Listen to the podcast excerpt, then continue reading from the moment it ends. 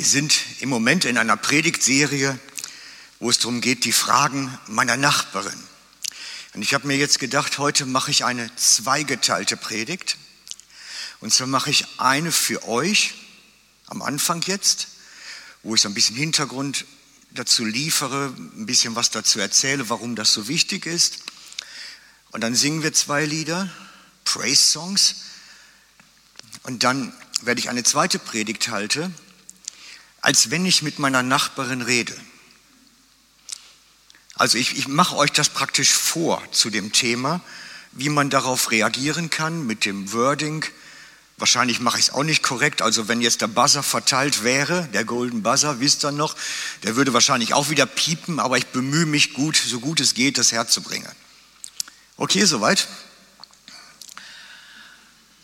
Also ich war am zwei Tage die Woche, Dienstag, Mittwoch auf Konferenz, Leitertagung der SPM und habe dort mit meinen Kollegen viel Zeit verbracht. Also die wichtigsten Zeiten sind die bei Tisch, sind die, wenn man miteinander reden kann, austauschen kann, was erlebt ihr, was, wo steht ihr dran, welche Probleme habt ihr, wie klappt es bei euch mit den Besuchern, mit den Finanzen.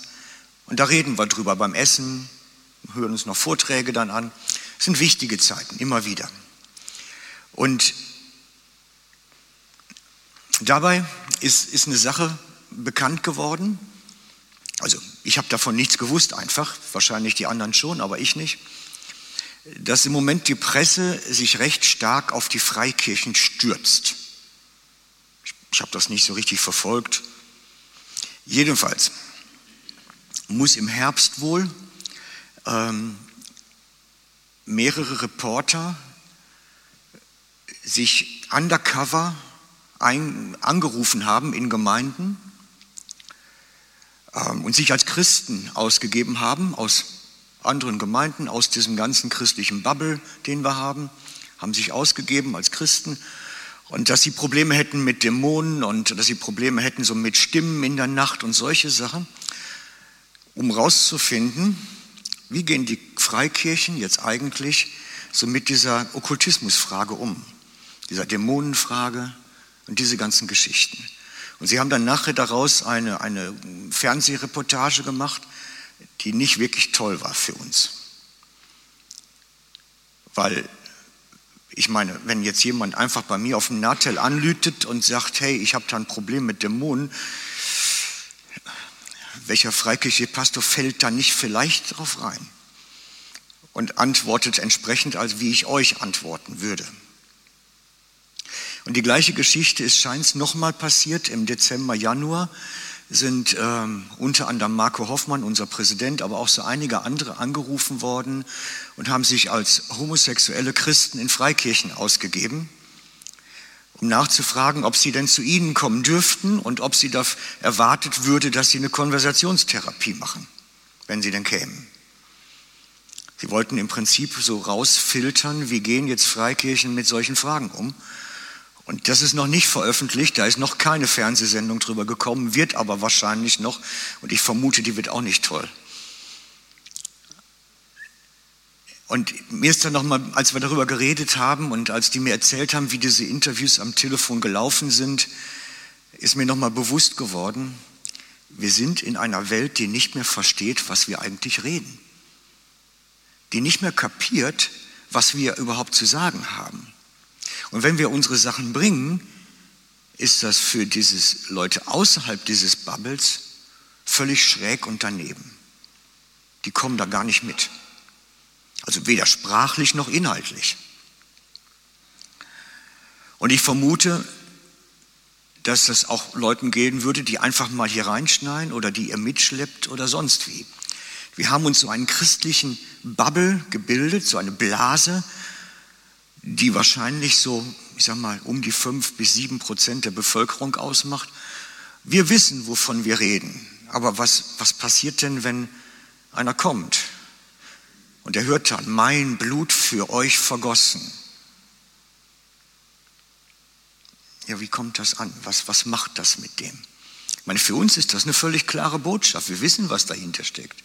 Aber für jemand, der da nicht drin groß geworden ist, nicht drin unterwiesen ist, ist das zum Teil schwierig. In den Anfängen der Christenheit ist aus solchen Missverständnissen eine der größten Verfolgungswellen entstanden.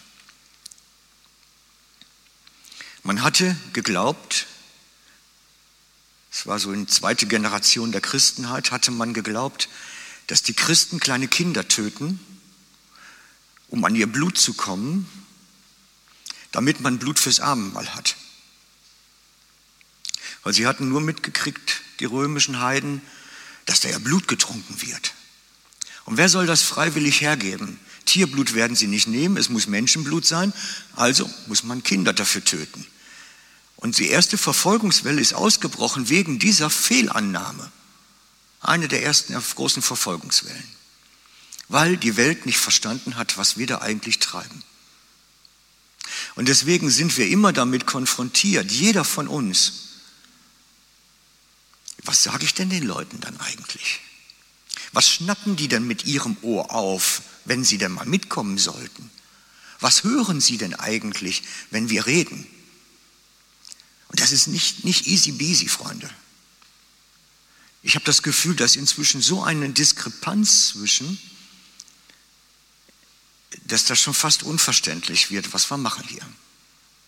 Und darum ist es so wichtig, dass wir uns mit dieser Predigtserie beschäftigen. Dass wir wirklich mal überlegen, ja, was sage ich denn eigentlich, wenn da jemand kommt und seine Fragen hat? Wie antworte ich denn eigentlich überhaupt darauf? Die Presse stürzt sich auf alles, was die gewahr wird. Im Moment jedenfalls. Ich weiß nicht, wer das gesehen hat. Im Blick kamen die Tage von dem Milliardär, der mit 417 Stundenkilometer über deutsche Autobahnen gefahren ist. 417 im Bugatti. Dann haben sie es einen Tag später wiedergebracht, was mich erstaunt hat, weil normalerweise ist das eine Nachricht für einen Tag und nicht für zwei Tage. Nein, am nächsten Tag haben sie dann gebracht, das ist ja ein Christ, ein konservativer Christ. Wie kann denn der? Das ist dann sogar eine Zweitagesnachricht wert. Deswegen, wir müssen schon immer weise sein. Ja, was, was sagen wir denn eigentlich? Worüber reden wir eigentlich überhaupt? Wie gesagt, meine Kollegen sind angerufen worden und sind reingefallen zum Großteil, haben sich völlig auf die Gespräche eingelassen und ich möchte nicht wissen, was da angekommen ist dann nachher mit ihrem Gehör. Und ich glaube, wir müssen wieder neu lernen, das, was Paulus eigentlich den Korinthern sagt oder wie er sich beschreibt. Er sagt, dass er den Juden ein Jude wird, den Römern ein Römer, den Griechen ein Grieche, das ist jetzt nicht das Originalzitat, ihr könnt es nachlesen, steht im 1. Korinther 29. Mir geht es um den Gedanken dahinter. Paulus war Grieche von Geburt, Jude von Religion und Römer vom Staatsrecht her. Er war alles, er muss sich nicht verstellen, aber er muss doch jedem Einzelnen so weit entgegenkommen, dass er wieder verständlich wird dass der kapiert, von was er redet. Es geht nicht mehr um die soziale Angleichung, es geht um die Sprachgebrauch, um das Inhaltliche, dass er verstanden wird. Er macht diese Anpassung, um einige wenige zu erreichen. Das war seine Worte. Und ich glaube, auch wir müssen mal innehalten und uns fragen, ja, was reden wir da eigentlich? Ist das überhaupt verständlich? Kann man das jemandem zumuten? Im Moment, auch das ist von der Konferenz, bekehren sich im Durchschnitt pro Jahr und Gemeinde Bekehrungen, Menschen, die Christen werden, die vorher kein Christ war und dann Christ werden, null bis fünf Personen pro Jahr und Gemeinde. Das ist im Grunde nichts im Grunde nichts. Wenn man den Sterberate daneben rechnet oder Wegzügler und solche Sachen alle, das ist nüt. Und das hat überhaupt nichts damit zu tun, dass wir eigentlich die Gesellschaft durchdringen sollten und sie infizieren sollten vom Christentum. Das heißt, wir haben eigentlich den Anschluss verloren. Und die Frage ist, wie wir ihn wiederherstellen können. wie wir ihn wiederherstellen können. Und darum im Moment diese Serie, die Fragen meiner Nachbarin, wo wir versuchen, schon sehr geistliche Themen so runterzubrechen, dass es für sie verständlich wird, dass sie es nachvollziehen könnte. Und diese Nachbarin haben wir ja alle. Darum mache ich diese zweigeteilte Predigt, weil wenn ich mir das so vorstelle, meine Nachbarin treffe ich ab und zu in der Tiefgarage, wenn sie mit ihrem Hündeli los muss zum Gassi gehen oder ich zur Arbeit fahre ins Büro, begegnet man sich, ruft Hallo. Ernsthaft, ich weiß nicht mal den Namen richtig. Aber ist okay. Irgendwann kommt der Moment dann. Aber wenn die mich dann fragen würde, sag mal, du glaubst das doch nicht ernsthaft, Frank. Guck doch mal in den Nachrichten. Krieg, Verfolgung, Flüchtlinge, Hunger, Not, Erdbeben. Wo ist denn dein lieber Gott, von dem du erzählst? Und das hören wir uns dann gleich im zweiten Teil an, wie man da reagieren kann. Guck die Nachrichten, wo ist denn dann dein lieber Gott? Denn die Frage, die beschäftigt die meisten.